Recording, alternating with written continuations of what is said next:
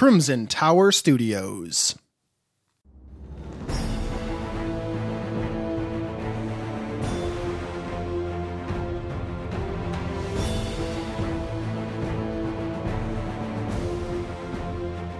Welcome to the Old World Podcast, the unofficial podcast for Warhammer Fantasy Roleplay and the original podcast to bring you both discussion and actual play in 4th edition.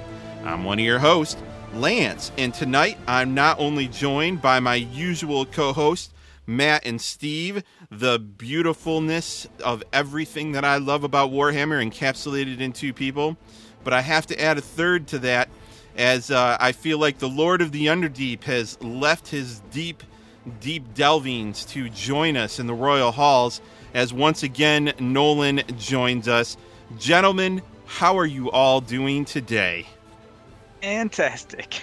I never know how to feel about our introductions, Lance, but they always put a smile on my face. I'm going to be honest. Uh, and I, I was wondering. Where I'm like, what is he going to say this time? And I was wondering, like, all right, what is he going to say about me? You know, coming in every now and then. Oh, Nolan, the you are the hey man. Someone has to maintain that underdeep. Um, I do. You know those iron breakers aren't going to lead themselves. That's your job, buddy. So tough job, but we do it. awesome. Well, what have you guys been up to gaming wise? So I want to talk real quick about a game that was uh, on Kickstarter a while ago and just recently started coming out to backers called Cascadia and this game is super good and one that I I get the feeling that this will be one that is going to hit the table consistently over the next few years because it's simple but it's really fun. So the Cascadia region in North America is like uh, in the U.S. It's the Pacific Northwest, but it stretches up through Canada all the way up to Alaska, and there's a variety of different like biomes that are up there as well as different animal species. So in the game, uh, it's really simple. On your turn, there's going to be these uh, hex hexagonal tiles that are going to have either one or two different land types on it, and it's going to show one or more uh, animal types that can that would live in that biome. And uh, in front of you, or in the middle of the table, there's going to be four of these tiles along with four animal tokens. So when it's your turn, you are going to take one pair, a tile and an animal, place it in your your growing uh, landscape that you're building, and then place the animal on one of the tiles where it can be placed. And that's all you do on your turn. You're not required to like match the different land types, although you want to for scoring. And there's five different animal types, five different land types. And each game you're going to pull out one scoring card for each of the different animal types. So like the bears, you need you want them to be next to each other in pairs. So is, is it sort of like worker placement then? Not really worker placement. It's like a it's tile placement for sure. Tile placement. Is it like area control then? Like I'm trying to. No, each, each person's building their own thing. There's that. There's oh, very little oh. like, player interaction. Okay, so okay. You're just trying to like maximize your own score. Got it. But there's different ways of scoring the animals, so that's going to be a random subset every time that you play. Uh, there's a few other minor rules, but for the most part, you're just drafting these tiles adding them to your landscape that you're building, and then putting the animals on where they're going to score. And this one has been a hit with everyone I've played it with. In fact, one of the reasons why I like it so much on the Kickstarter page, there's a link to where you can play a digital version of the game for free online. And before I even got the physical game, I probably played 100, uh, 100 games of it on the website it's super good, super simple, and one that like lines up perfectly with the kind of stuff that we normally play. So, really, really happy with it. That's awesome. I went and looked at. See, every time you talk about a game, I've never heard of it. I go look it up. I like the uh, artwork on this. It feels very like Canadian. Like I want to live there. yep, Beth Sobel did the artwork. She's a, a pretty well-known board game illustrator, and it the art turned out great. The components are really nice. Um, these uh, the animal tokens are these really nice like thick wood tokens that have a animal printed on it, not like stickered, which is mm, okay. Never, no, I'd never have been a fan of stickers in games for stuff like that. Um, hmm. yeah, so you're just, you know, at the end of the game, you're going to score based on the different animals. There's like salmon that you want to have a consecutive run of salmon that can like move around. There's uh, elk that need to be in a straight line. There's um, birds or hawks that you don't want adjacent to other hawks. So you're, you know, every time you add a land type, you're not only adding the land there, but you're adding a spot where another animal can be placed. And each tile can only hold between one and three of those, depending on uh, the land types that are on the tile. It's really simple, really fun, Awesome. quick. So, yeah, good stuff. What about you, Nolan? So, uh, before I've actually not really been doing much because of work and all that stuff. But so at the time of this recording, the game Humankind uh, just released. So, Humankind is, and it's been pushed as a civilization killer. So, if you ever heard of like Sid Meier's Civilization, like that's what they're saying, like, oh, this is going to be the next big competition to it. Uh, I wouldn't go that far, but it's a good game. So basically, what you do is, you know, you create an avatar, and you know that's it. And you start in the, uh, I'm gonna probably pronounce this wrong, but the Neolithic era, which I believe is like the early cavemen and stuff like that. Uh, and you try to earn era stars. You get so much, you go to the next age, which so you go from the Neolithic era to the ancient era. But what I like about uh, humankind uh, compared to civilization, in civilization you do uh, one culture through the whole thing. You know, you're I'm gonna be the English, all right. So I'm always English, always English, always English. In humankind, every time you go to the next era, you pick between uh, ten different cultures. So I believe in the ancient era, you have the Azrazians, the early early Egyptians, uh, the Babylonians, the Numidians. Like, there's just a like ten different cultures, and they all are good at different things. You go to the next stage, which is classical, and you can pick. Um, I can't remember. Sorry, so what it, the next kind of like it follows. Yeah, like actual it history, and then, follows, there's yeah. some that are gonna, you Mhm. know, be conquered or or Right. you know new new cultures and civilizations are going to sprout up in different places. That does sound pretty neat. Yeah.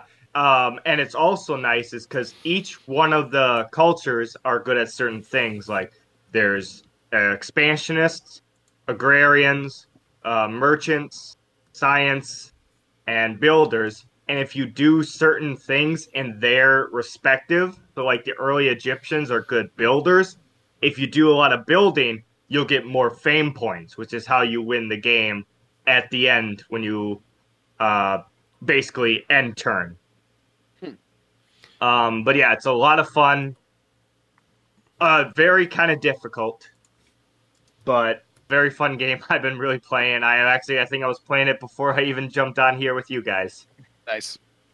Yeah, it looks like it's getting decent reviews too, favorable favorable reviews. So I have to check that out. That sounds right up my alley. I'm a I'm a Yeah. huge Civ fan. So Yeah. I Uh, think one of I, my favorites way back, in, well, not way way back, but quite a long time ago was Rise of Nations. I played yeah, Mm. that one's pretty good. the heck out of that game. That was a great one. Yes, yeah. it was. Yep. I, I like Polytopia, which is like the really dumbed down version for your phone, but it's it's I really kept good, that as he was describing it, I was like, man, that sounds kind of like Polytopia. right? Yep. Yeah, That was a fun little game. yeah, I love Um, Polytopia. but yeah, uh, like I said, it was uh, made by the people that di- is Amplitude. So if you heard of Endless Space, Endless Legends, you know, Endless Space Two, it's those types of people. So if you play of any of their games, you'll understand a little bit of how to play Humankind. Um, you know, but it's not a one for one system. awesome. It's nice. Well, I'm definitely gonna have to try that hum- humankind because I'm a Civ fan, um, so it's worth a shot. And Rise of Nations, I was just thinking about that, Matt, and then you mentioned it, and I was like, it's been so long since I've ever seen that game. Just in general, it's been it's been been years. Well, my month has been a little bit more boring. I want to say boring. I, I just got a lot of projects. Um, our old family home uh, just needs a lot of little projects done, so I've kind of been delving into that I'm getting it in order, you know, just the usuals trim, painting, drywall, flooring. Got that going, um, and I'm switching job roles, so that's kind of kept me on my toes for for work, and uh, you know their overall schedule change that'll come with it. So, um, hasn't been a good month for me work game wise. A lot of other things have been Well- going on as as well. Well, don't forget, we did get some Armada in. Yes, we did, and I got crushed. That Lance got me. Yeah, um, yeah. Our last battle was, I think, our our ballsiest battle we've ever played. We literally started turn one almost fighting. Yeah. We were so close, Jeez. and it was just a grinding battle. I'm talking about major ships just keep on butting heads. Just ships being torn apart. Just it was a, a glorious bat battle. It was nice. Yeah, he. In the end, I lost by a tiny tad. Yeah, I- I, was gonna say I didn't crush lot. you, but that was pretty. But- we basically, I took my Star Destroyer and rammed his Starhawk, which is a giant rebel ship, and we just like just blasted each other to bits. It was great. The Hmm. Starhawk can take a lot of damage. Yeah, I it can. mean, going head to head against a Star Destroyer and um, an O- Onager. Yeah, really, it was two shot. on one, and The you barely weapon. lost. Like I had one hull point left, so That was yeah, nice, but it, it, it's cool. You know, we take pi pictures of the landscape, we take pictures of what the fleets are and the turns, and it's just it's it's cool. That's always fun to look back at. I remember at Grand Con a couple years ago, there was a couple, t- uh, there was some younger guys across at a different table than us, but they had taken two giant uh, eight foot tables, put them together. They had a whole black like uh, Starfield map they put down, and it was the biggest game of X Wing I have ever seen. I mean, there had to have been like 40 models, 40 or 50 models on the table, and it was just the two of them going back and forth. that's cool. So, yeah, it was pretty Wow. legit. Who won? I don't know. I will say that I I have a little bit of X-wing, and there's a, a guy that we just met recently. We started gaming with, and he's an X-wing super fan. So I get the impression I'm going to have uh, some X-wing in my future. I need to pull those models out, dust them off, and get ready for that. Buy those upgrade packs to get you to I know that I got second in edition. late. I got in like I don't know, maybe six months before the the second edition stuff came out. So all I have is first edition stuff, which Me too. yeah. Mm. But the upgrade, you can buy the upgrade things. It's just, it's it's complicated. But um, Armada actually fantasy Fantasy Flight sold off Armada. Well, they didn't sell off, right? So it's all owned by Asmodee. Asmodee handed it off to one of their subsidiaries, like all their Star Wars stuff. And then I forget the name of the subsidiary, but it just announced like yesterday or the day before um, that they are no longer producing or um, new stuff for Armada. So apparently they're going to be reprinting the current stuff, but they don't currently have anything in development. So it looks like Armada is on its deathbed, which just sucks. But Yeah. That's the problem yeah. with miniature games like that. Is is these things don't have like I was used to be really big into War at Sea, right? By Avalon Hill. Well, Avalon Hill got bought out and then it just disappeared. It was an amazing game, very well done. It had a perfect balance of complexity and strategy, and oh well. That That's what reminds with me of- Armada. Yeah, um, HeroScape back in the day is Yeah. one of my favorite games. Like Yeah. the big, you know, 3D terrain. You build a train, you battle on it. And I remember, like, seeing online or reading the news that they had sold the rights to that to Wizards of the Coast, and they were going to rebrand it as Dungeons and Dragons HeroScape. And it lasted one starter set and one wave of expansions, and it was none of it was good they then the original HeroScape, the models there was like dragon models that were like eight inches tall, just these huge like pre-painted awesome figures. And I remember like the day that I knew that game was going to die, I bought the starter set, the new one. It even says on like the back of the box for the first time you see the the black dragon. I'm like, oh man, this model's going to be awesome. I pull it out and it's like two inches tall, three inches wide. and I'm Uh. like, what the hell is this? And I was like, this game is gonna it's gonna die, and that's okay, I guess. I'd rather If it's not end good, than- have it die. Yeah. having- exactly. So Well, and I still bought all of it because I'm a completionist, but yeah, yeah. Well, that's- uh, there's some games that just via the politics of companies, right? uh, That one is like Diskwars, Warhammer Diskwars, I think that was a sleeper game. Um, it didn't they didn't do a great job of like promoting it or didn't get my interest, but when I finally played it, it was like man, this is a simple version of like Warhammer Fantasy Battles almost. I loved it and I just felt like the game died way way too soon. Um, I loved it so much I think I bought a copy for both Steve and Matt and Yeah, sent I've it got to a them. Yeah, I mean, we still have to play it. Yeah, we need to do that. We we got it. Next time we get together, we should play it because it's not a super long game, but it's it's simple. But the complexities of what you can do and build is makes it. It's one of the. It's just again, it's a sleeper game in my opinion. So Nice. anyway, so for me, I've been doing Armada. Obviously, um, I've been playing Minecraft lately. My kids got into Minecraft, and so I just jumped in to make sure I had an understanding of what was going on with the game and everything. Actually, I, I'm a creative mind, and so I am have to admit I've spent too many hours um, working on a dwarf hold in that game. so uh, I I'm uh, yeah, so that's pretty cool. Um, that that has been a bad distraction for me. I need to get need to shut it down. But um, and I am waiting today for my ultimate thing. Um, I know uh, you guys probably know this. I've been saving money and just patiently um, trying to get a PlayStation Five. I've been like following all the certain Twitter accounts. I've been creating the different accounts in different places to make sure that I was like ready. I managed to snag one from GameStop a couple days ago. Uh, It's supposed to get delivered today. Um, Nice. yeah, I'm I'm excited.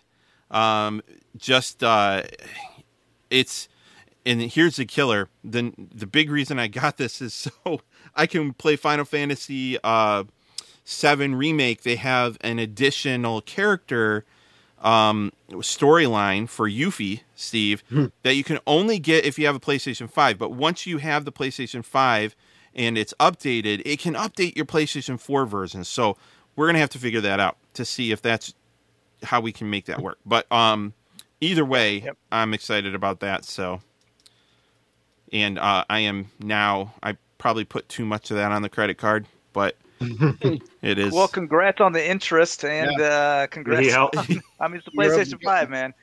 That's Yeah. awesome. They are rare to find these days. So It's true. It's true. And then like I read a headline that um, they're going to lower the price like literally three days after I bought it. So Classic. that's what I mean. right. yep. All right. All right, guys. So uh, let's uh, let's go ahead and thank our outstanding Patreon backers. We uh, we had a few folks uh, come in and we wanted to say some thank yous. So Matt, you want to kick us off? Absolutely. First up, uh, we would like to thank Teppo Cedar. Thank you, Teppo. And I am not confident at all that I said your name right, but regardless, we appreciate your support. Thank you for helping us make this show. Thank you. Thank you. Yes, thank you, Teppo. And Thank you. Awesome. And I, I think that's all we have for uh, this show. So thank you guys for your support. Thank you so much for your support. If you'd like to join these fine examples of what the old world has to offer and buy us a tankard of Bugmans, be sure to hop on over to our Patreon page and support us.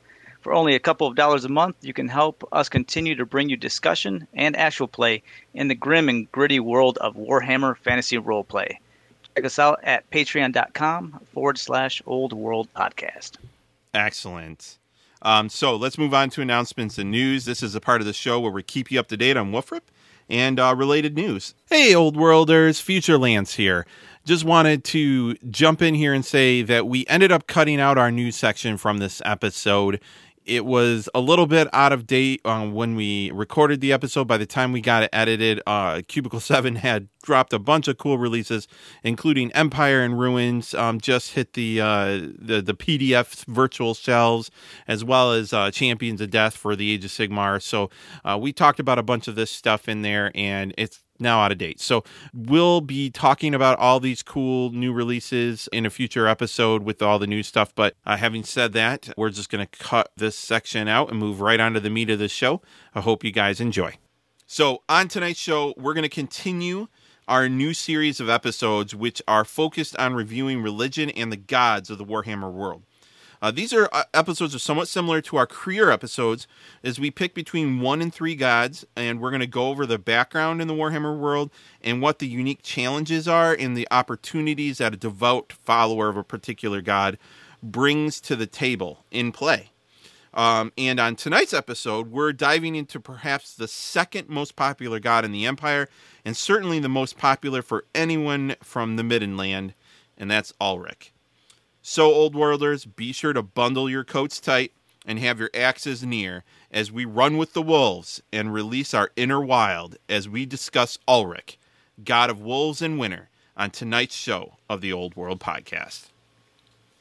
So is the thought that Ulric is second to Mabon? It's got to be, right? I mean, who's bigger than Mabon? Uh, Was gonna say we should redo that, and because you never mentioned Ulric is actually the true god of the Empire, and I will die on that joke. well, we we we're going to talk about that. So so let's let's dig into it. So let's let's talk about just general. We already mentioned right that Ulric is god of wolves, winter, and warfare, and he's often depicted as a heavily bearded barbarian. And uh, he Matt Matt uh, he's on camera now. He's he's pointing at his beard. Actually, I've So been are we are we thinking that when Gen Con comes back around next year that that I will go cosplaying as Ulric or just as a dwarf slayer? man. Because I'll tell you right That's now, a I'm tough not call. any of this until well after that. And if I want to go, I'm like considering just growing, my, letting my hair grow and going full hawk Ah. Man, that would be legit. We'll see. So so I'll just say that Ulric also sounds excellent. Yeah, he does. I actually was thinking about this, and uh, Games Workshop, you can have this idea for free, but um, the perfect son of Ulric for whatever movie you want to do is Jason Momoa. Um, you get that man looking Ulrichy, it would be perfect. So, having said that, why don't you give us a little bit of the history? Uh, Nolan, you were just teasing about the true god of the Empire. Why don't you expand on that a little bit? Give us a little background of what Ulric's about. So basically, Ulric, as we said, the god of wolves, winter, and warfare. Um, I always would like to. We should clarify that as because we do have also in the empire. Uh, what is it? Uh, Myrmidia, who is the goddess of strategy. Ulric is more of the just the kind of the brutal, the savagery of wa- warfare, and I believe Myrmidia is like the strategy side. So, but he is considered, I guess, I guess one of the like the king of the gods and kind of like the brother to Taal, and uh, one of the reasons why I always say that he's the true god of the empire is because Sigmar, when he was uh, a normal chief, worshipped Ulric. So, uh, So- you know, think about that for a minute. The every the patron god of the empire, the most revered god of the Mhm. empire, Sigmar. Sigmar ascendant. In the name of Sigmar, right? Sigmar worshipped Ulric as his primary deity.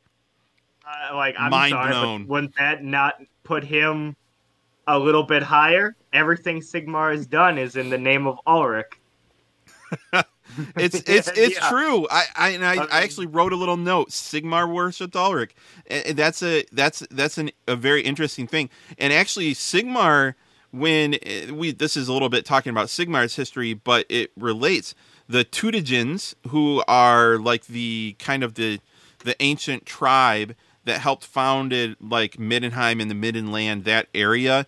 And when Sigmar united the tribes, it was like they were the biggest problem he had to deal with, right? He had to get them in line and and get them because they were the most powerful tribe that Sigmar had to deal with. So it was it's a fascinating fascinating concept. So Ulric is what you would call I don't know if you would call him the old gods, but there are like the newer classical gods like Myrmidia that you explained, right?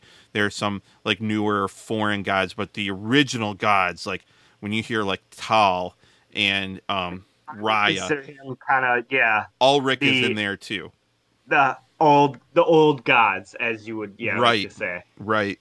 Interesting that you mentioned the old gods because in reading through this and, and researching Ulric, I could not help but constantly in my head think of the North from Game of Thrones.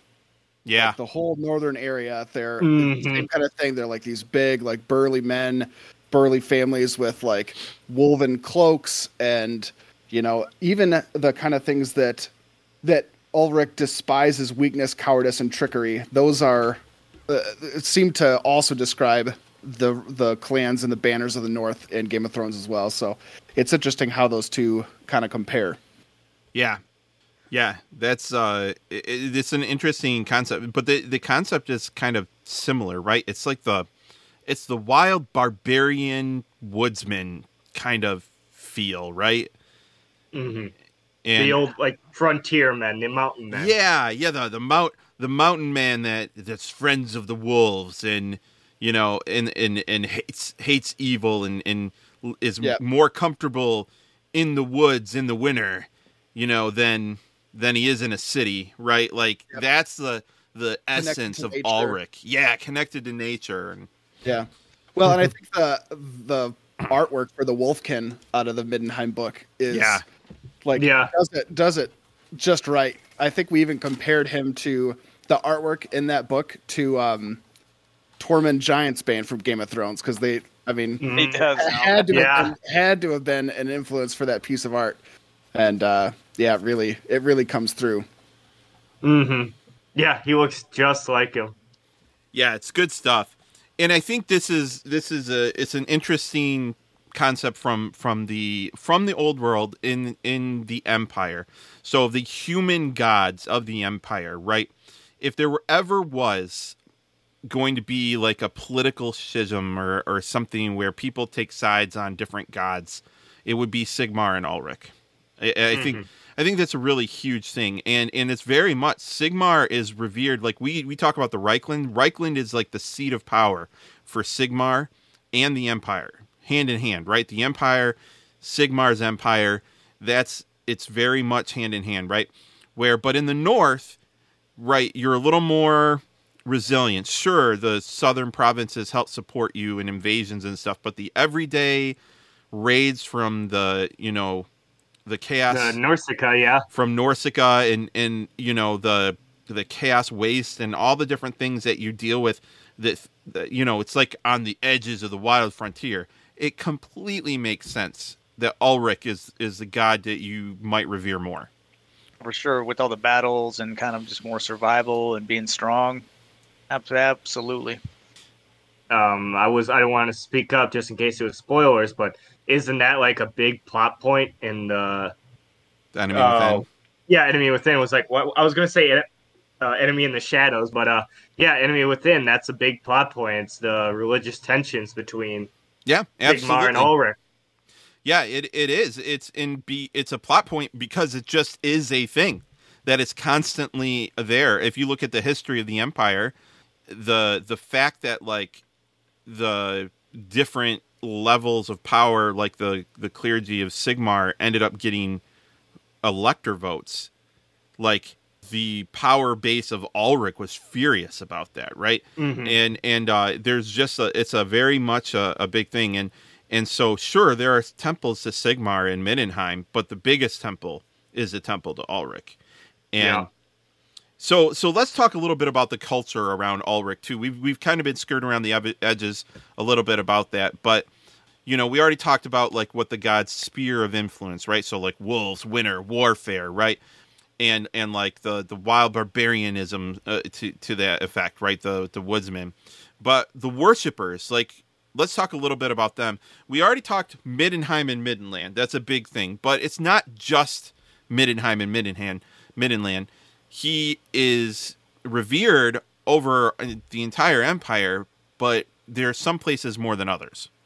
A couple couple of things. So warriors and soldiers, right? Often, um, warriors and soldiers will revere Sigmar, uh, Ulric rather, will revere Ulric. The north of the empire, already mentioned, right, dealing with those chaos weights is a little more wild, on the edge, frontierish, if you will. And uh, they are often seen, right, um, if to wear long beards and long hair, right? We talked a little bit about that um, with uh, Matt's beard uh, earlier. So th- these are the the worshippers. Yeah, it says they're split into just two orders: the priestly Howling Wolves and the Templar White Wolves. So the Howling Wolves are the ones that are not popular outside of Midland and Nordland, viewed by most folk to be too coarse for this enlightened era. So these are like the more, I think, like more like the wildlings. Again, uh, uh, so much. I'm comparing a lot of this to Game of Thrones because it is so similar, but the uh, Howling Wolves are the ones that are a little bit more, a little less attuned to Right. They're- civilized society. right, and they're the ones maintaining the temples and the shrines and they're right more- preaching to the people. Yeah. Mostly, uh, I wouldn't say fanatics, but the ones that have the most, maybe not the most, but they're they're into it. yeah. And uh, you mentioned the White Wolves, right, which is the Templar Order, the military order.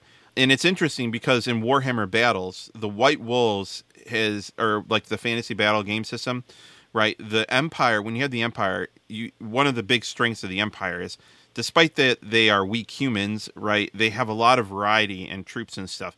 And like you had the Reiksguard Knights, right, which are your like heavily armored, heavy cavalry. But if you wanted to upgrade and get some just vicious warriors on, you know, knights, you would get white wolves.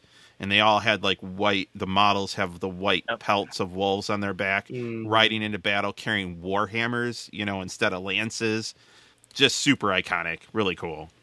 Yeah, and, and it's interesting because you know we mentioned like uh, you know the White Wolves and uh, the Howling Wolves, you know where one's kind of I wouldn't say disregarded, but like in civilized society or, or what the Reikland thinks is you know their civilized society, uh, they're kind of looked down upon because of how they live, but yet the White Wolves are popular across the, em- the whole empire.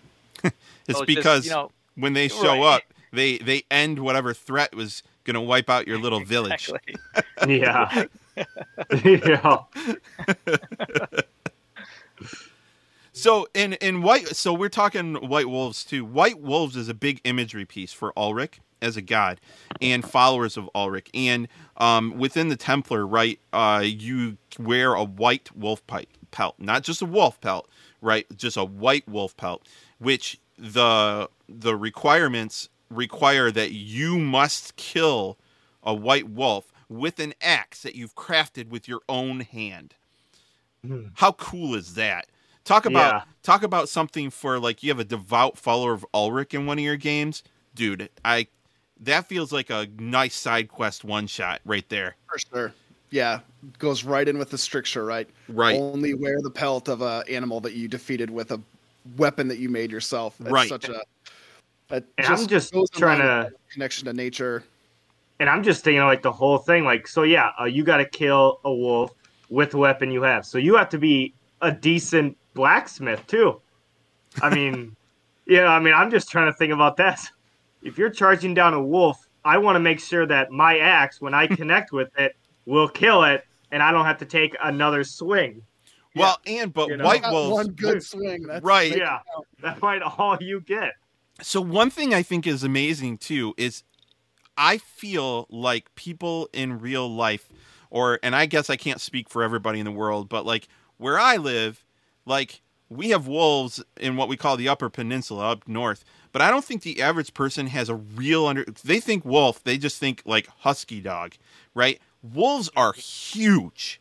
Huge. Like normal wolves that just live in, you know, the wild are not small dogs. They're not large dogs. Dogs They are are small huge. Yes. Yeah.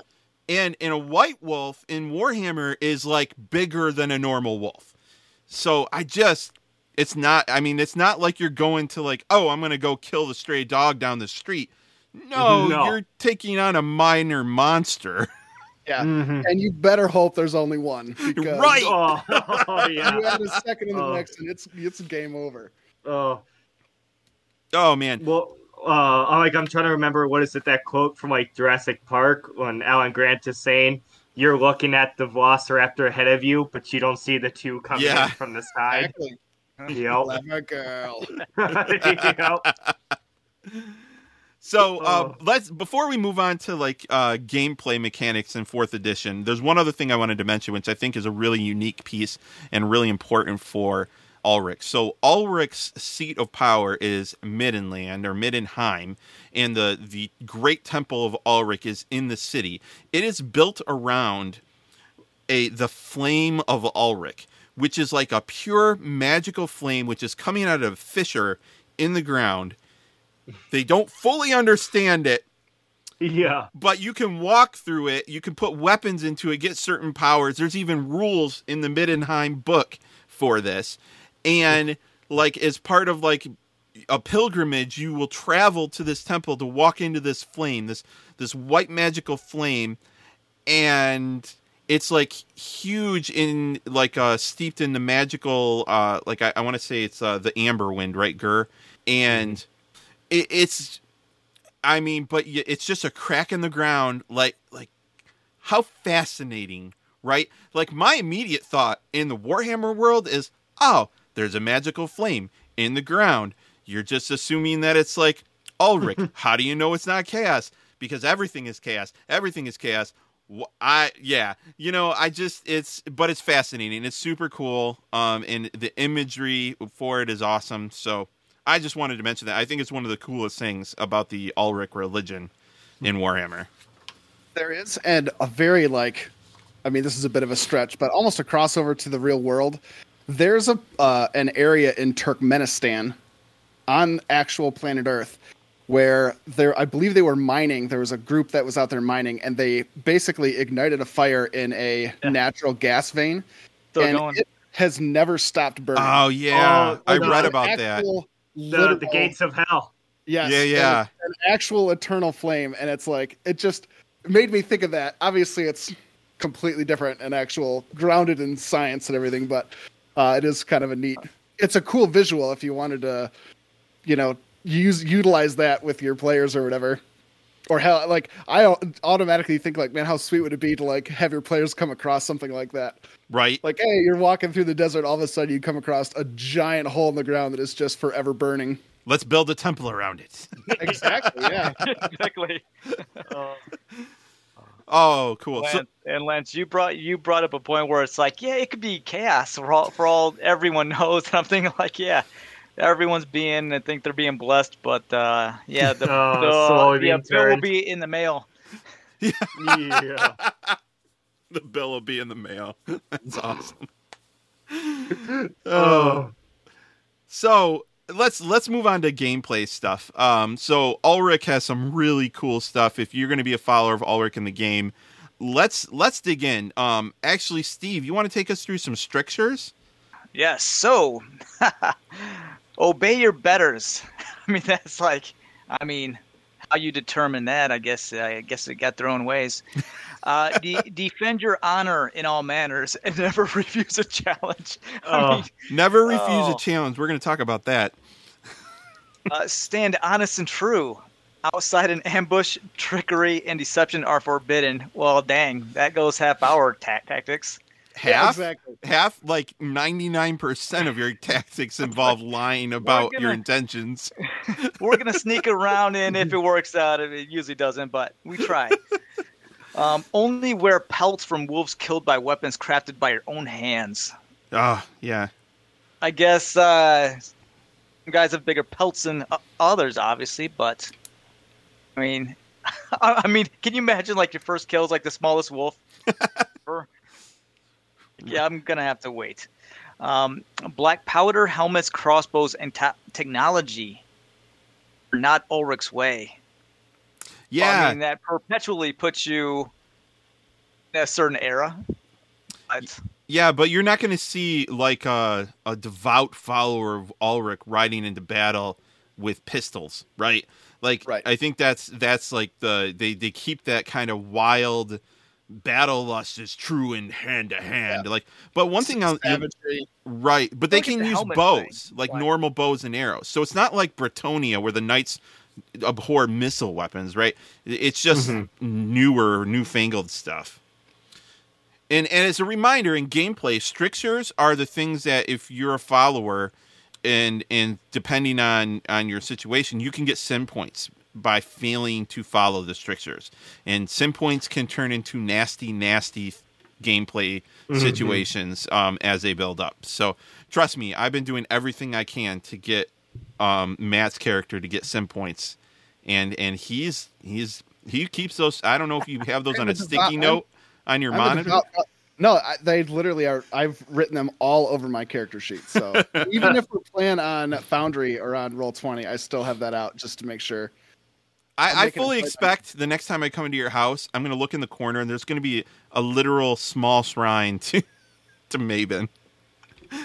I will say that that last stricture, black powder helmets, crossbows, and technology are not Ulric's way. Doesn't say anything about lamp oil. So we are we are in the clear with Von quality lamp oil.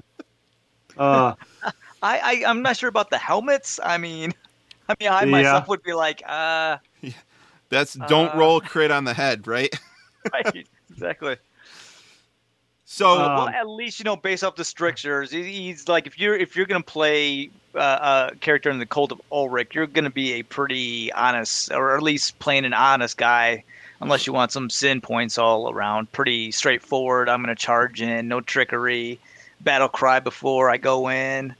Um, what's that? What's that old um, that old video from World of Warcraft? Leeroy Jenkins.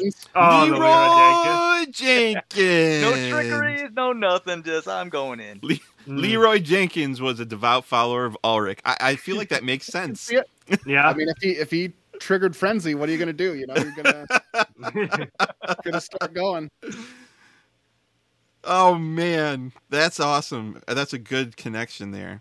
So so let's say your GM's throwing sin points at you. You realize the error of your ways. Um, your party maybe is forcing you to see the error of their ways as they're dealing with your fallout. You need to do some penance. Nolan, why don't you take us through the penance options?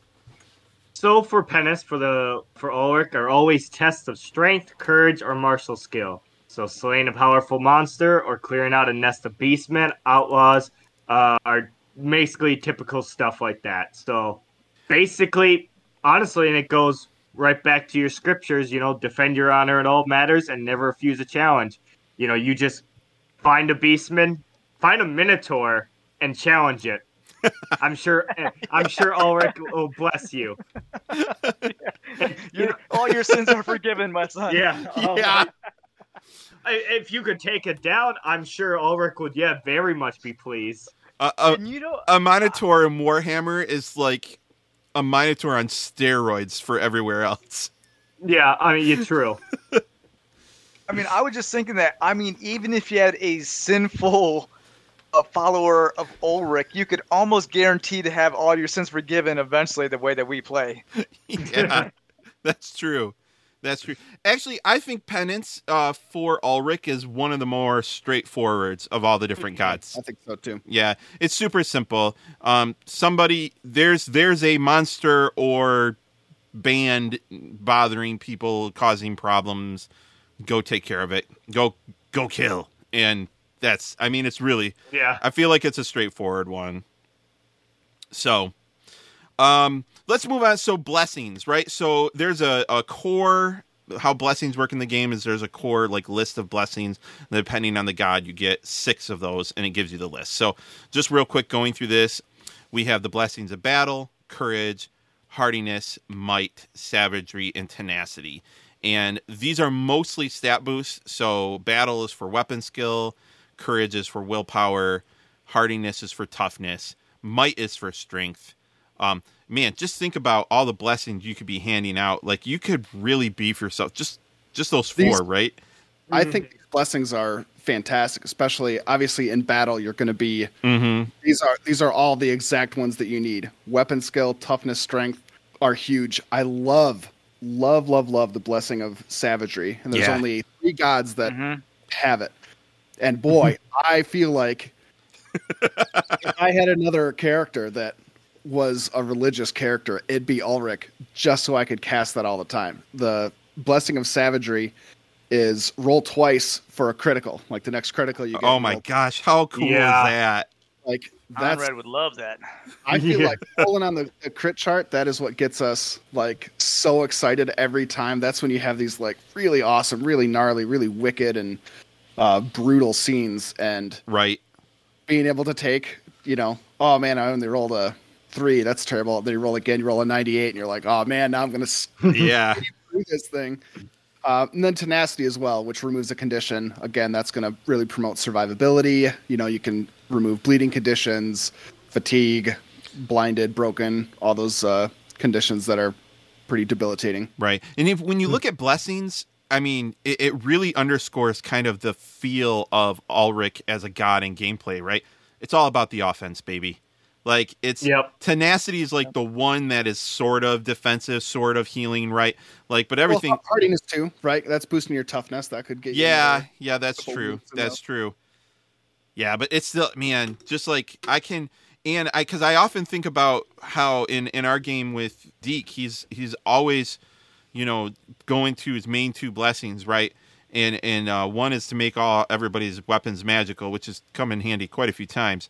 But like, what's the the other one you do is uh, is it a condition? Which one do you do? uh, The other one was it the strength one? I, there's a tenacity one that I do quite That's often. as well. tenacity. Yeah, yeah, So just it just it you would think that oh everybody's getting their blessings from this same list that it wouldn't be very unique, but it is. When you Yeah. when you Mhm. really get down and look at how one god the blessing list compares to another, it's it is very different. I think the in order to really get a good picture of that, you need to like take a step back and look at the blessings as a whole. Yes. right? You Yep. asked me to give six words, six adjectives to describe, or six words to describe Ulric battle, courage, hardiness, might, savagery, tenacity. Yeah. Those might be the six best words to use, right? I mean, they Right. all are so descriptive. And in this case, you know, you're not getting, there's no blessing of charisma. You're not getting, you know, uh, a boost to fellowship. You're not going to get uh, an extra reroll. You're not going to get an agility boost. You're going to survive. You're going to attack, and you're going to wound and injure and kill. And that's exactly what those Yeah. blessings offer. Ulric is about beat face, not talking. Mhm. Yes. Oh, Ulric man. is forward, not back. yeah, that's true. So let's talk about maybe the most exciting piece of, of all the Ulrichiness that you can have miracles. How about let's start with Hoarfrost Chill? This one is going to give you you cause fear. So essentially, you scream angry prayers and cold Ulric answers. Your eyes gain a steely blue glint, and the air around you grows unnaturally cold. You cause fear in all enemies, and all uh, within your fellowship yards lose one advantage at the start of each round as they are chilled to the bone. Causing fear in itself is enough to make Yeah. that an incredible blessing. And the fact that it's it's an area of effect, you could potentially uh, have that affect a, an enormous group of people, Yeah, and, and pretty how- significant. how many times has advantage come into play in, in a battle too right where they had one more advantage than you did and then it, it stacks for them right Yeah. and and then you're ha- now you're in a problem right they got the Yep. momentum and like this gives a, a continual debuff if you will Yeah, um to range, to fellowship yards range. yeah yeah So That's- that that could be a significant distance. You're talking potentially like 50 plus yards, depending on the circumstance. right And that, I mean, you've got somebody at range that just keeps building advantage, just hitting people with with range shots. It's one way to potentially counteract that. Right, right. So, um, here's maybe uh, so let's Janet's favorite miracle is definitely going to be Howl of the Wolf. No doubt. yeah, yeah, from what I've noticed. so, summon a wolf. Literally use the wolf stats from the back of the core rulebook. You summon a wolf that'll fight and fight with you. How Not any cool is wolf. that? A white wolf. Is it? Is Yeah. it a white wolf? A divine Uh, statement in the form of yeah. a white wolf. Man, I would argue. Arguably Ulric himself. Ah, Yep. So the I- white wolves have statistics of a wolf with the frenzy, magical, and size large creature traits. Mm. That's Size large. that's a big boy. Oh, and you're talking about a regular wolf has 10 wounds, uh, weapon skill 35. yeah. Did you? I'm. I'm actually large. pulling up a wolf right now. For on page 317. 317 of the core rulebook. Yeah, man, and that artwork is so good. Um, Territorial trained. Yeah, and then giving it what did they say? kind. What size? Size large. Size large, Large. yeah. Yeah, so s- which gives it a bunch of right other things. So when attacking like humans, it's going to get a, a ton of bonuses on the size rules, which there's a, about a million of them. So I'm not going to go into it right now. But yeah, man, that's uh, you you cause more damage because you get the uh, the damaging quality automatically. You get the death blow rule and minus two success levels for each step larger than you that your opponent's that's attacking you. Like there's and you automatically cause fear or terror depending on the size difference. Like these are these are all just because it's size large. I mean Yeah. that's hmm that's legit. That's, That's uh, that's great. you're facing a TPK. You know, hail mary is cast this blessing and hope that wolf can come in and Right? scare off your attackers or Buy you some time. or yeah. Exactly. So the next miracle of Ulric is Ulric's Fury, which sounds familiar, It does. Fans. In this case, it is you chant furious prayers and Ulric's ferocity spreads. Targets gain the frenzy psychology. So this I, I we only played second edition for a short time. We probably what like maybe 10 sessions of it. One of the things I liked most about that system was Ulric's Fury. And Yeah. it was one of the things that like was disappointing that that wasn't carried through to this system. and you can argue that like, well, you know, advantage kind of gives you that, you know, idea of having these like big attacks that are growing over time. And frenzy, you know, I guess is kind of similar in some ways, but it doesn't have that same feel. I distinctly remember rolling dice, triggering Ulric's Fury, and the whole table erupts. Rolling it again, triggering again, and the whole like the ground is shaking because we're all just like so excited about what's happening. Yeah, yeah. That's a that's that's a whole episode conversation there. but Oh yeah, but yeah, I I agree. But frenzy is no joke in in the game. If if you guys if you haven't if you're not familiar with frenzy, it's on page 190 of the core rule book. You're immune to all psychology, so anything that's fear or terror that you might be fighting goes away. I think of things like Vargulfs and uh Dead. Ghosts, Yeah. specters, yup. Think- think back about that. anything we fought. Think about the Vargulf, and then think about casting Ulric's Fury onto one of your enemies. Like there's a, a guard that's standing there. You cast Ulric's Fury on it and essentially force this man to charge in and fight a Vargulf. There's uh, there's so many options with this. Yeah. And you essentially is interesting. It's it, the concept of using it as a weapon. I think is something that could could make for some really fun role playing. Right, and That's- you essentially get an extra attack with frenzy. And like so, there's there's uh, there's a lot of rules. I won't go over all of them, but it's it's a it's a powerful, powerful thing. So the next miracle is Pelt of the Winter Wolf, which this has no penalties for cold. Like you still feel the cold, but there's no penalties of it. So like I get this, like you're cold and chilled to the bone. Like this is to me, this encapsulates the whole, you know, the son of Ulric walked out of the pines in the mountains, the ice frozen to his beard, his eyes, he you know his axe covered in in frozen blood, like he looked blue. Somehow he was walking. Like that's the the Mhm. feeling of this, right? Like he he feels it. You're cold. You're not feeling happy, right? But but you're Ulric's man, right? You that's uh Yeah. that's yeah, that's super cool. That and that so that can come into some heavy role playing there. So how about this though? Who wants to talk about the Snow King's judgment? oh, it's a good Uh, I'll one. I'll take care of that one. Uh, the Snow King's uh, judgment. Uh, you call on Ulric to make manifest his disdain for the weak, the cowardly, and deceitful. Target suffers 1d10 wounds, ignores toughness bonus and armor bonus. Uh, that is you roll a 10 and that could just drop. Yeah, so it's just one target, but that thing could drop. But here's the caveat if the GM rules that the target is neither weak, cowardly, or deceitful, you suffer the effects instead. I know. So, uh, oh, get to know your GMs. yeah. Yeah. So, like, I look at that as it's not something that's like, oh, we're gonna run away. I'm gonna do Snow King's Judgment to drop one to give us a little bit more time. No, because you would be dropping because you're being uh, cowardly and running away. Yeah, One and this is where you just have to be you have to be certain, right? you have to be Yeah. really careful. Yes, in this situation, you got to know that you know your So target falls into one of those categories. I, I I would be terrified to use this miracle if Matt were my GM because every bad guy in every game that I've ever been in with Matt, like there's some he's doing all these bad things because he's trying to save his family. And he's got pictures of his entire family in his wallet.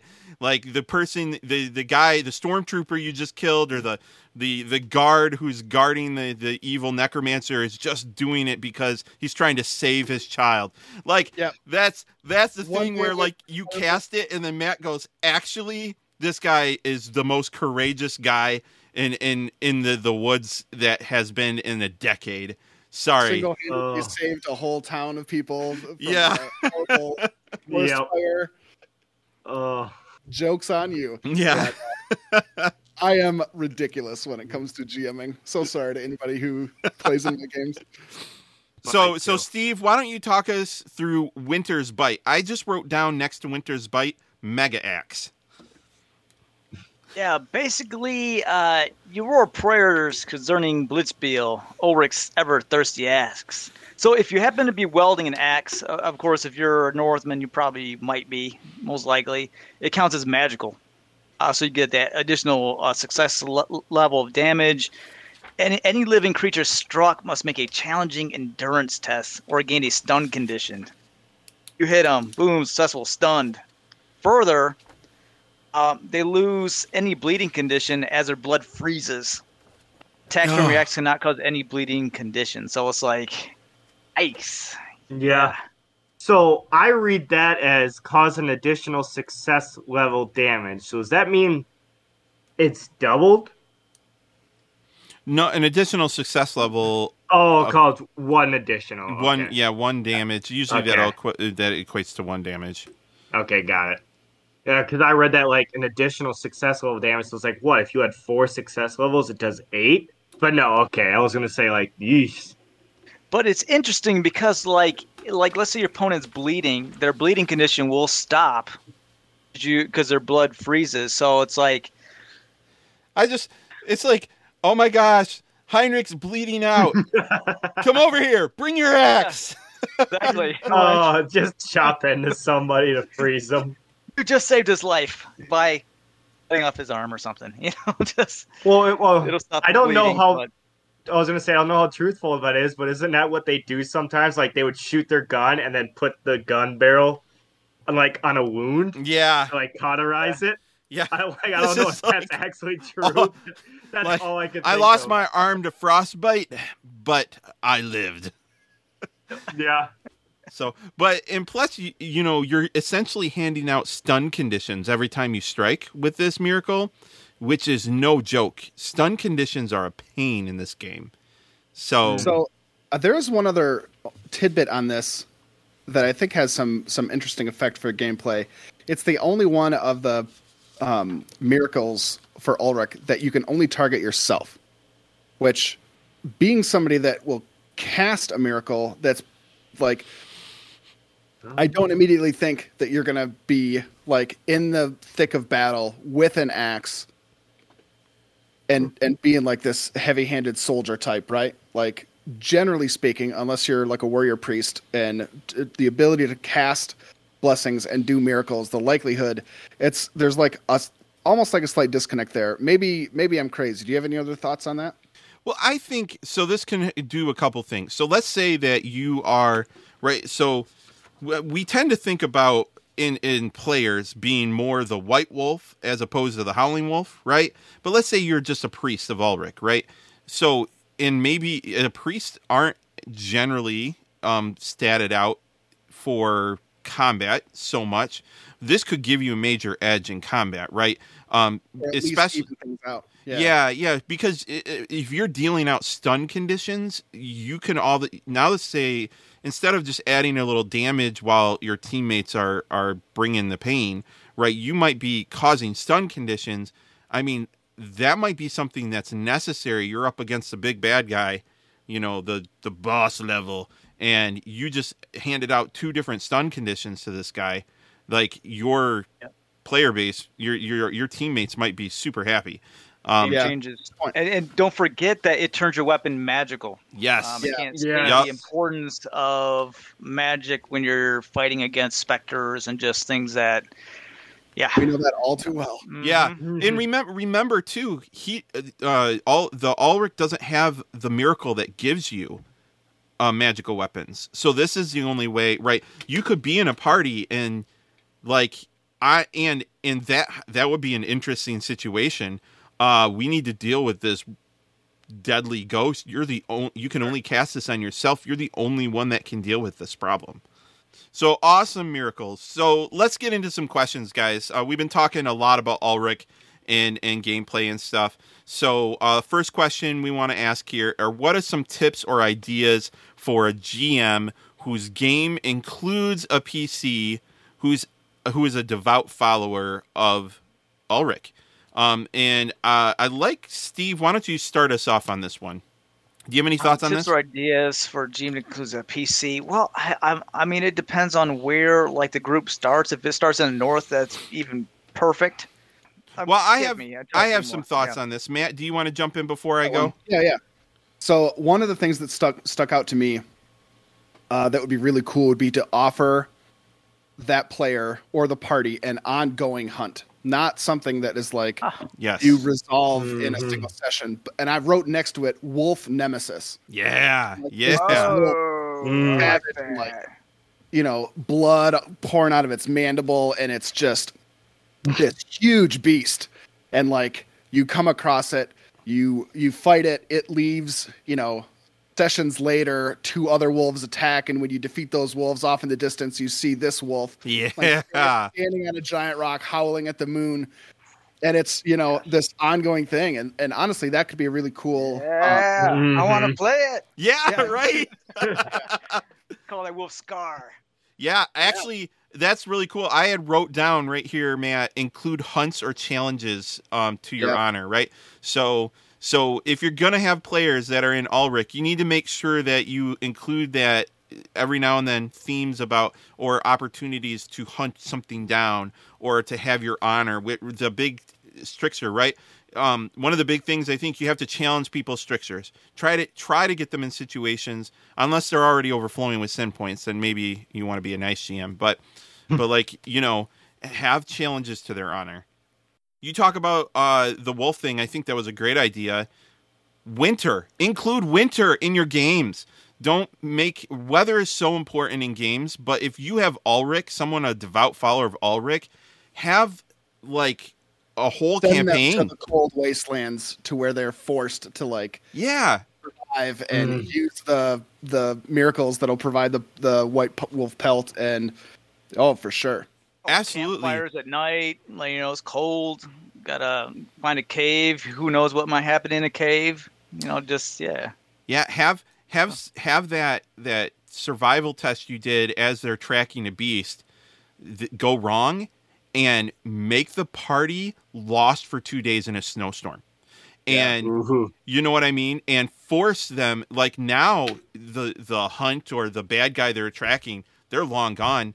That's a that's several sessions down the line you'll have to deal with that. Right now, your players are stacking with conditions and the only person that can handle it really well and is keeping the party alive is the the devout follower of Ulric.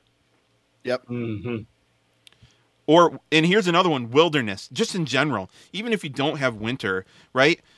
If you're gonna have someone that's a devout follower of Ulric, while it could be fun and interesting to have an entire campaign with an Ulric follower in a in a big city like Altdorf, um, think about including wilderness opportunities f- uh, for play, right?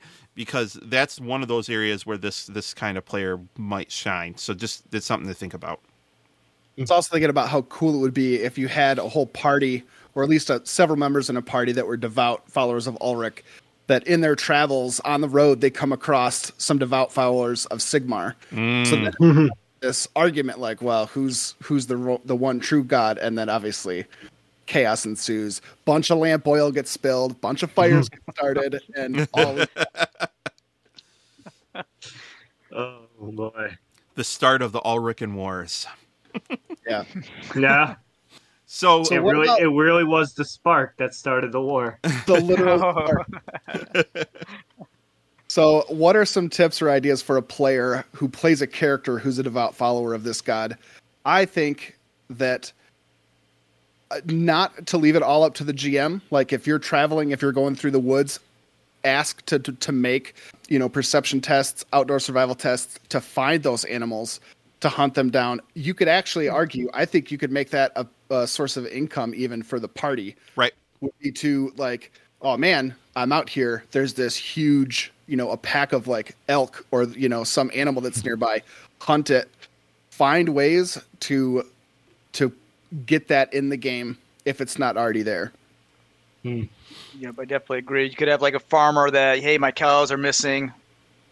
Um, you know, find out what's attacking it, type of deal. Right. So one thing that I think uh, a player that is a devout follower of Ulric could fall into that would be negative would be becoming the one-dimensional barbarian warrior, right?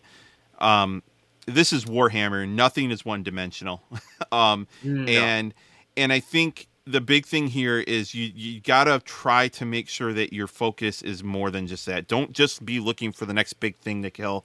Don't just be thinking about my honor has been expunged and blah. You know, like it's you. You gotta play to the character. Remember, all not all character. Remember, you as a player, your character might not be a perfect follower of Ulric. Maybe there's some some some wiggle room there. Maybe there's a lot of fun. So just try to keep that in mind. Try not to just just be this one dimensional warrior because I could see that being a way to fall into, and then you're just you're just the meaty guy with an axe that charges in. The other thing is is play into the wildness, right? Think about the Sons of Ulric, and and there's more reading on that in um, Middenheim. Middenheim has a lot of stuff on the Sons of Ulric and the followers Ulric and, and all the different politics surrounding Ulric, and there's some good stuff. But I I mean, think about that. Play into that wild side a little bit, right? Don't be afraid to to have your character maybe get a little crazy in a hunt, make the rest of your, you know, your party have raise an eyebrow as you you kill the thing as you take the last charge at it on all fours. Uh, you know, something just to like encapsulate that that you are one with Ulric. You know, there's a lot of cool things you can do. I oh, I guess my whole point is is try not to be one dimensional, um, because I feel like you could fall into that trap. For sure. So, are there other unique role playing opportunities and challenges one might have when including this god in your games? Like good and bad, right? We talked a little bit about the bad, right? You could end up with a very warrior focus, which, I mean, depending on your style of play, might not be a bad thing. Right. Not necessarily bad. Right. hmm Um, I think that the good is that encourages the elements, weather in the elements. It's something that I think can make a, for a really fun role playing session, take you away from the battles or the eloquent talking, and just get into survival. Yeah. Use some of those skills you haven't put any experience into in months. You know, Well, I think you're right that that uh, putting players in a situation where they need to test their survival is right exactly what this uh, what this god is all about. Although at the same time, a couple bad rolls out in the wilderness and, and you're dead. You know, so Yeah. that that could be a challenge. You know, finding a Mhm. good balance between Yeah, including definitely. weather and the elements and things. So GMs, uh, I'll give some advice here. Failing in survival doesn't always mean death. Sometimes it just means giant leeches, or lot, or there are all sorts of diseases in this game. It's, a failed survival role seem to me seems like an, an excellent opportunity to uh, to introduce some of those. For sure. Yep, and uh, I would definitely, you know, I like the whole survival, you know, mode where you're like kind of out the city, you're in the woods doing Mhm. things. It's way different. Not a, Mm, not a lot of folks to talk to. It's, it's pure survival. I mean, as a GM, I wouldn't make it as extreme as like Predator, but Boy, as you a know, GM, I, I mean, yeah. Matt Matt's doesn't bother me eyes one by one. on the video just went wide like, "Oh my gosh, that's a great idea, Steve." like write frantically writing it down. I was gonna say, and me as a GM, there's five predators coming in. Have your second character made. Oh. Awesome. So I think another another challenge too in that same regard because this god is so in tune with nature and you know the elements of being outside and things. If you had a long term campaign that took place in a major city, that character might really feel out of place and not mm-hmm. feel like they're able to like explore what it means to be a follower of, of Ulric in the same way they could if they were you know constantly traveling you know, constantly in the wilderness needing to survive. So I think it's important to find a good balance there. You know, one thing I would point out too is if let's say you're making a campaign, you're creating a campaign from the ground up. One of the things I always always suggest is if you can try to get your session zero well ahead of when you're going to start planning all the details of the campaign because it might help inform your decisions. But if you're going to run a game in the city and and somebody rolls up an Ulric Ulrican, maybe consider making Middenheim the city that you're in. You can still do all Sure. the cool city things, but also have the Temple of Ulric. And there's a lot of cool things you could do. Play a, a game that where you never leave the city, but can still be very Ulric focused. Just a thought. hmm Altdorf would be harder, since Yeah. Sigmar is the is the main Is the main god? Yeah.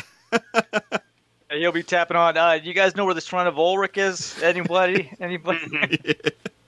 so, so let's Talk about a challenge for a player. Yeah. Well, and that could be really fun if you're an experienced role player or know the role. Lo, you know, it could be fun to do that, right? Uh, I think Kyle and I were talking earlier today about the concept of um, character creation, where you're you're creating a character that's the antithesis of what they are, um, and by that I mean like so you, you're you're making a dwarf who can't hold his liquor or you you know you're you're going against the grain of what things normally are, right? Or like a dwarf, like you don't normally think of dwarfs as like oh dainty, fine. Like you're you're a dwarf diplomat that cares about the finer things in life, right? He's more he's more like an elf than a dwarf, and and role playing that out can make some really fun, memorable, right? When you're going against the grain of what your character might normally be, and so I think there's some opportunity with Ulric in in that way as well. So,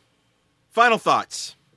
Uh, I like it. I know, like I always do, joke around that Ulric is the true god, but I do. I do enjoy Ulric. I think he has a lot of opportunities for role playing aspect, and honestly, and I'd say this if we when we do a Sigmar, um, if two uh, priests of a Sigmar and an Ulric were in the same party, I think that'd be a great party to go to because it's the whole. I always feel like it end up being like the what is it, Gimli and Legolas, and Lord of the Rings. Just like Yeah. I never thought I'd die side by side with a priest of Sigmar. Sounds like a bad joke. A Sigmarite and an Ulric can walk into a bar. The you know? bar burned down. you know. Uh, but I do. I think uh, Ulric, like we said, is very much wilderness. Um, as long as we, you know, don't go too, you know, by the actual term barbarian heavy. You know, like in D and D terms, don't be a flat out barbarian. Have a little bit more course to yourself. You know, survive the elements and have your honor. You know, there's one thing about it being, you know, just throwing away honor is, you know, you never had honor then to begin with. But uh, probably one of my favorite gods is probably Ulric. I really enjoy this god. I think the gods in Warhammer are so varied and so like oozing of theme and and uh, full of life that you could really pick any god and have it influence your your character and your party and your game in so many different ways. I love Ulric. I think uh, it it's a little more straightforward, a little more obvious on how to play the god. So I think it's probably a good one for potentially players that aren't super familiar. Um, and one that I I would love to play as this somebody following this god. I honestly think that the more I play with a warrior priest in this case, uh, the more I never want to play a character that is not involved in some religion because they're so much fun to play. Mm, yeah. And, and it- being a devout follower of anything really helps you. It gives you a basis to role play off of. So Yes. yeah, What- Yep. As I mean, I think it for me that's been invaluable because you you know with a lot of the careers you're not necessarily going to have that. You're not going to know exactly you know what to do and what not to do. With religion, it it spells that out pretty clear for you. yeah. Don't you Here's know, a list don't of things you should not do. Yeah. exactly Here's what you do. Uh, so, yeah, Ulric is a good one. It, it's uh, you can totally see why uh, Ulric is one of the the most prominent gods in the old world. Steve. Uh, final thoughts. You know, uh, Ulric is definitely a companion you want on your team.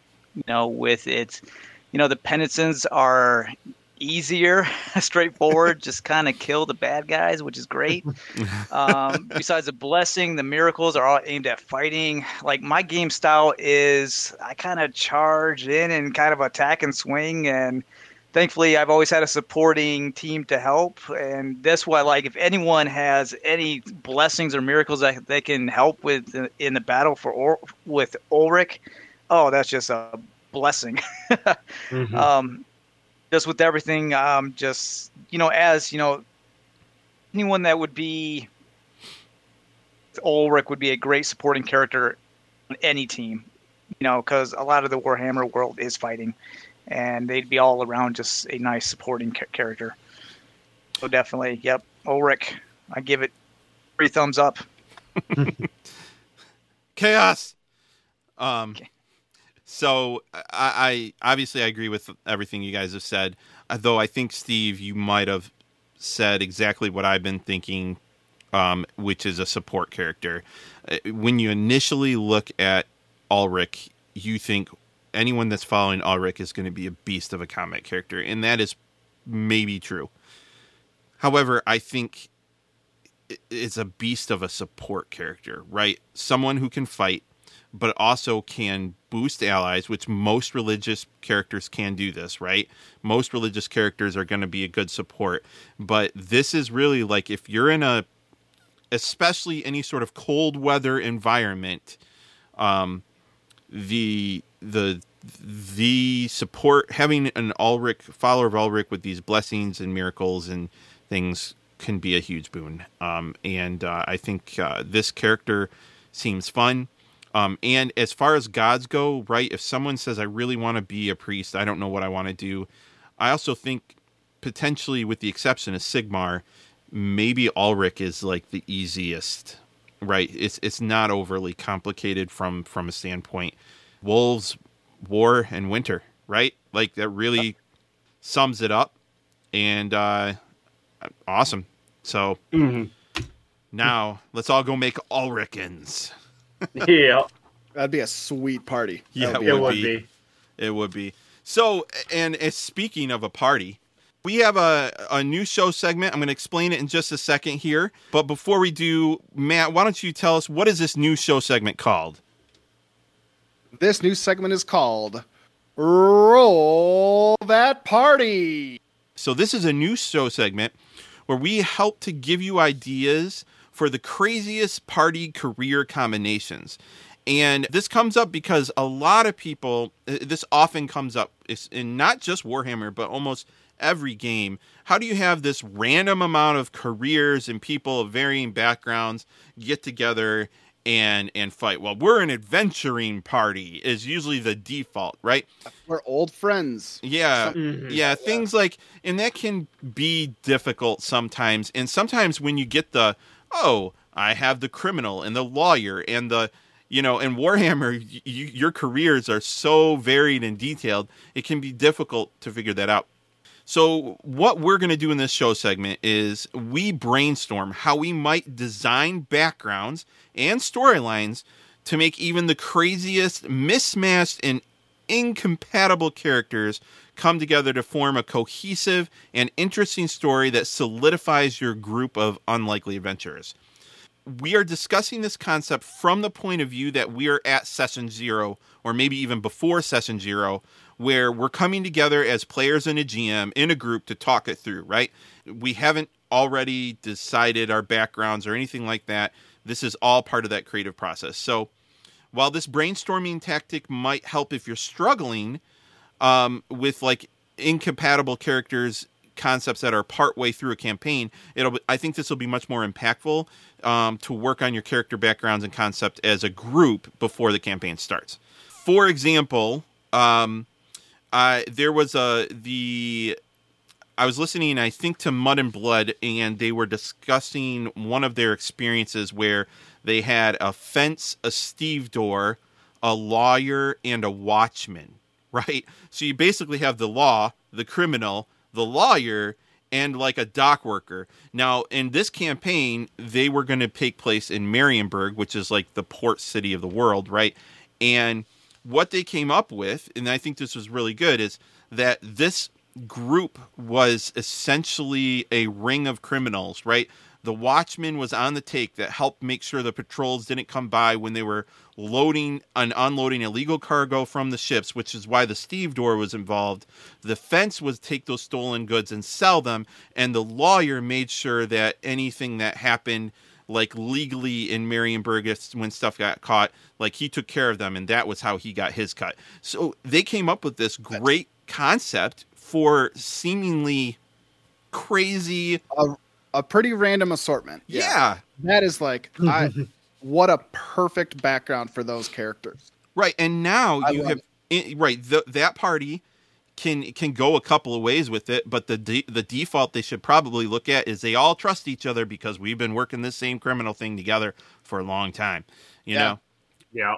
boom, there you go, and adventure You, got- you ensues. have to watch each other's backs. yeah, You know, and and you're already in it. So once you're in it, you can't. You know, you can't get out. If you betray the party, then that's it for you. You know, that's yeah, that's really neat. Mm-hmm. So Matt, Did why you- don't you tell us about our first segment? Who who are we? What party are we putting together?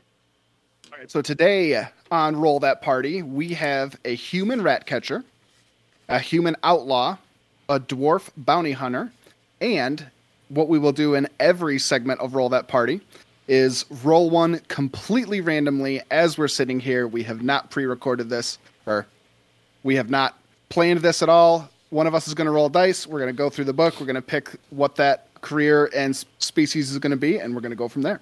So why don't we get a roll for species?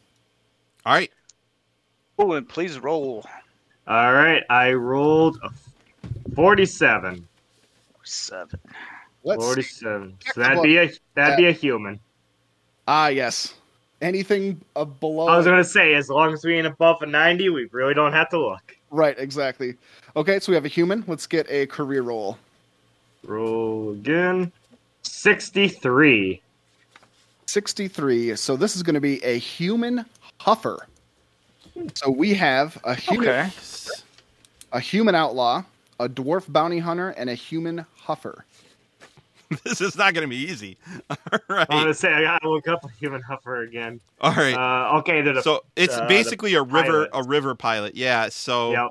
a, a river Hmm. guide they know the river bends inside and out all right so all right so let's let's let's talk this through guys right so rat catcher uh bounty hunter outlaw huffer um so huffer is usually in the river rat catcher is generally working in a larger town or city uh bounty hunter and outlaw man i'm just i'm thinking what if the bounty hunter th- their mark is the outlaw but like i mean it, it- that would be i mean if- there could be some that, the outlaw goes out and finds bounties and can get in with people that have bounties on them, and then can essentially turn them in to the bounty hunter.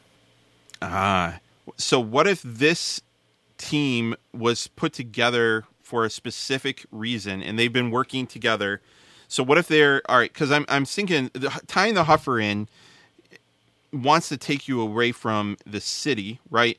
But what if the this is a anti-Skaven bounty hunting team, right? So um, Skaven are basically denied their existence, but people in the know, people in power, know that Skaven are a power a problem, and so they need a bounty.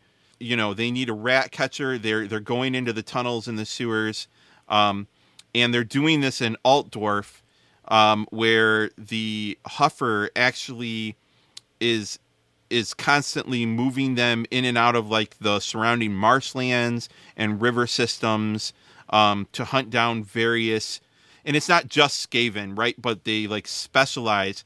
Like this is the city. It's like the city's anti monster force that's hired but doesn't really exist, right? Like they're that could be an idea, right? Yeah, like they dispense Uh, justice. Uh, you got the huffer for the waterways, the rat catcher for the tunnels underneath the Oh. city to get to certain Mhm. spots. Okay. Human outlaw. They got hired. I was gonna say- bounty hunter. I was thinking the Huffer as in, you know, a mobile base going from town to town. You know, everybody needs kind of a home base to rest. That's what you got the Huffer for. Okay, they got their own little boat to pilot. All right, so something Steve just said. I feel like I what if this is a vigilante group? They have a patron that they don't know that is very mysterious and has been sending them on bounties into the craziest worlds. They put together like you're going in deep and hunting Skaven for one bounty. You're going into the and, and you're working this section of river and in and around Altdorf or maybe some other place. The you need the Huffer because you're constantly moving from place to place. The Huffer has a boat at your base of operations, and um, Oh, you are that idea. dispensing justice for some strange benefactor that you don't know or understand. And half of the time, your bounties make no sense. Like you're like a an underground bounty hunting force that hunts the crazy stuff that that the f- officially don't exist. I was gonna say, what is the uh, old world equivalent of the like water DNRs? It's like the river patrols, The wa- the no, it's river wardens, river wardens. River, yeah, yeah. yeah. Yeah, so like I could see like this group as in you know this is the unofficial business. They're not sanctioned by the Vigilante River Ward. yeah the vigilante, Vigilante river ward. wardens. Oh my gosh, Yeah. I like that vigilante river warden team. And I do like the idea where their home base is like the boat that was provided to them. Right. Yeah. That's not to say that they couldn't have like additional kind of NPC, you know, a few crew. an outhouse here or there. Right now, so I, are we all liking this idea? Because I'm I'm starting to feel it here. No, I like it. I like kind of the Because I, I mean- built to it, right? That like You have don't all right aspects. away we're all like pitching in these little ideas that, and I think that's really the point of this show segment. I mean, yeah, if it's basically a yeah session zero, Yeah, don't don't fall into that idea that like, all right, you guys are old friends, or oh, you met at a bar, or oh, you're you know been working together.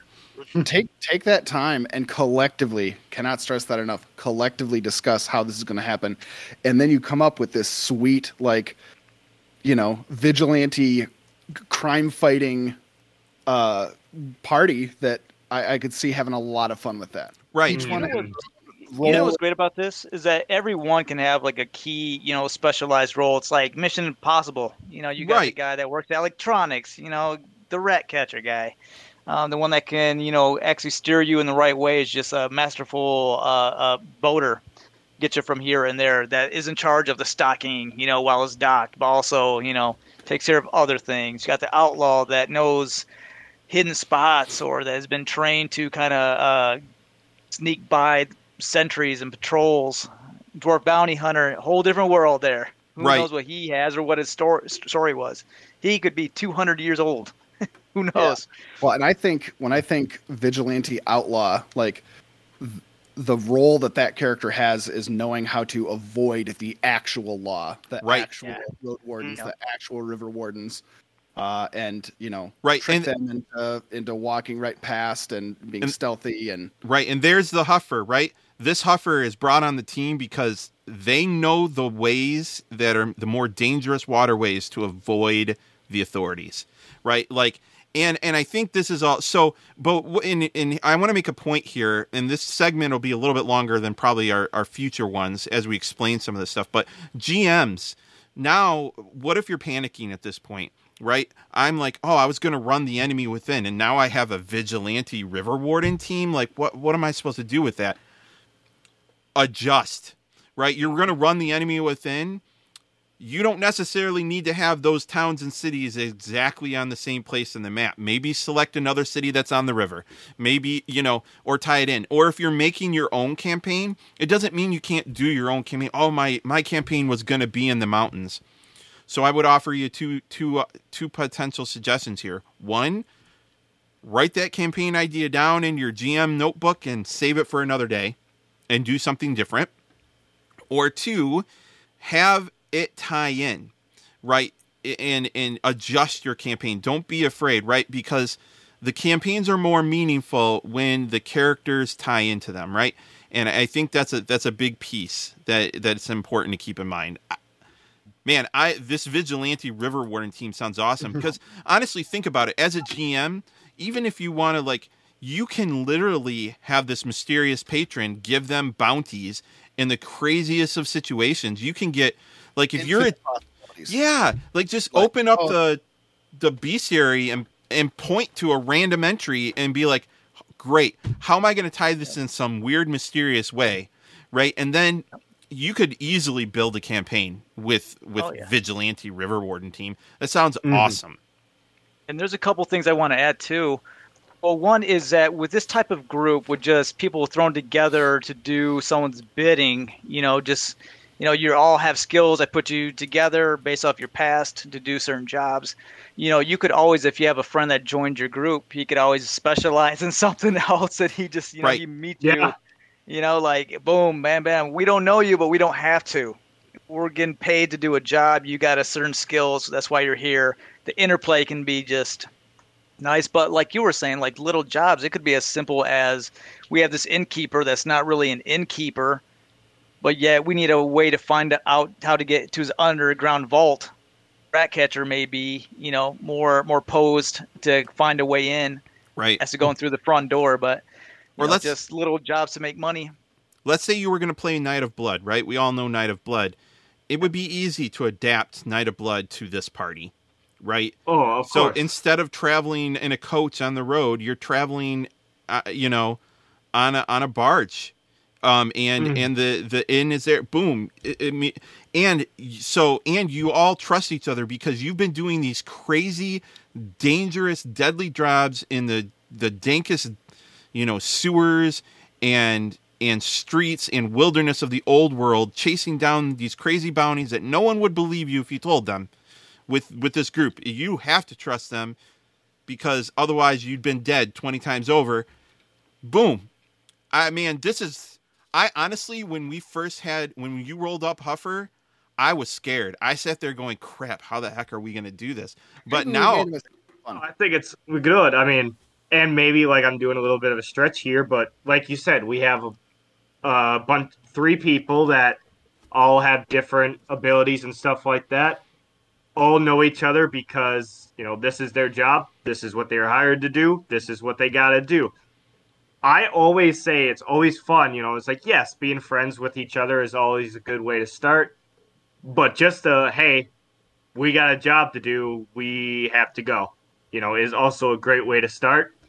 In a way, uh, we might have just described uh, a weird way of saying the A team of the Old World podcast, you know? right. They're uh, the vigilantes. They're not really uh, looked favorably upon by the river wardens. You know, hey, we get the job done, but you know, if you can find us and do have us do our job, we'll do it. Right. Cool. Cool. Ocean's Four. Yeah. Yeah, Ocean's Four. I was trying to think of something. It's like, all right, so we have Suicide Squad, A Team. Like, I was trying to think of something, but yes, Ocean's Four. All right, great oh, job, guys. Stuff. That was a mm-hmm. great roll that party segment. Uh, a great yeah. first one to start on. I, I love that. So we don't want Oh. to just have our ideas on this. I think Steve, you're going to talk about this. Yep. Uh, so if you think you have a combination that might stump us, or perhaps you're struggling with how to get a party to work together as a group, uh, let us know your situation and maybe we can brainstorm for you. We love to do that. Send your crazy party concepts to us at questions at oldworldpodcast.com. Once again, it's questions at oldworldpodcast.com uh, with the subject line roll that party. And we'll be happy to discuss whatever crazy combinations or careers you've come up with. yeah I, I definitely you got some crazy stuff. Um i've honestly some of the craziest party concepts are like hey we all decided that we all want to be you know priests of ulric or something. Those can be some of the hardest ones too but like sometimes the harder things are i have two warrior priests on my team. They both want to be ulric. How the heck would i make this work you know sometimes it seems easy but it can be hard. There's some unique things. So there's just any combination. We'd love to hear it. And then um you know and we'll continue to to do this segment whenever we can fit it in, in our shows. Um i actually i really enjoyed this guys. I, I hope I you did too. look forward to doing more of these and just listening to what you guys say about them. yeah. I think they'll be fun to hear. yeah nolan's like i already have my first submission sending the email now Yeah. And Old World Podcast was that? Yeah. Is that questions at Old World Podcast? All right. So that's it for our show tonight, guys. Thank you so much for joining us, um, uh, talking Ulric and Warhammer. I always, oh man, I'm excited. I'm excited to play. Um, so uh, our next episode, uh, we have a few things in the docket. Um, I know we've been talking about this for a while. Um, I, we obviously just finished up the last episode was with the online games. But um, going forward, we have a few books that we're tossing around doing reviews on, um, including Altdorf. What else? I feel like there's another book that just came out. Maybe not. There's the Power Behind the Throne companion. The power. The- well, well, and what what we're doing, and we're talking about doing a show where we're going to talk about the entire enemy within. I think instead of doing individual reviews on the companions coming up, we might do that. Though I know we never did the power behind the throne. Timing didn't work out for that. Long story short, for sure we we're looking at doing uh, an episode that encapsulates the entire enemy within once it's all released. So, and then the other, uh, we have a couple more career. We, we we've been getting a couple emails asking for career episodes. We have those on the docket as well. Um, we're always excited to do career episodes, so be on the lookout. I, and uh, so, honestly, I don't want to commit to anything because things are fluid when it comes to recording these shows. But uh, be tuned in. We'll we'll let you know what's coming up. Uh, so, intrepid listeners, keep in touch. Let us know your questions, feedback, and even show topic suggestions. You can contact us multiple ways by checking out our website at www.oldworldpodcast.com, Twitter at Old World Podcasts, and of course, Facebook at facebook.com forward slash Old World Podcast. And while you're checking us out on the various social interwebs, be sure to hop on over to our Patreon page and support us. If you like what you're doing and uh, what we're doing, and you want to help out, become a patron for only a couple dollars a month. You can help support the show and get some cool rewards too. Uh, check us out at patreon.com/slash Old World Podcast. Also, let us know what you think. Visit iTunes or your preferred podcast service and rate us. Every review helps us reach even more Warhammer fans. And this is Lance saying good night and beware of the Snow King's judgment. This is Matt reminding you that the tiger and the lion may be more powerful, but the wolf does not perform in the circus. okay. this is Steve. When you're in the north, the wolves aren't the only ones that howl. Oh, that's a good one. This is Nolan saying, Ulric, give me the fangs of the wolf, and I will show you your enemies the mercy of the wolf. Nice. Nice. This podcast and related website are completely unofficial and are not endorsed by Games Workshop Limited or Cubicle 7 Entertainment. It is intended for educational and informational purposes only. GW, Games Workshop, Warhammer, Warhammer Fantasy Roleplay, and all associated logos, illustrations, images, names, creatures, races, vehicles, locations, weapons, characters, and the distinctive likenesses thereof are registered trademarks of Games Workshop Limited, Cubicle 7 Entertainment, or their respective trademark or copyright holders. All original content of this podcast, including any audio or video information, is the intellectual property of the Old World Podcast and Crimson Tower Studios LLC.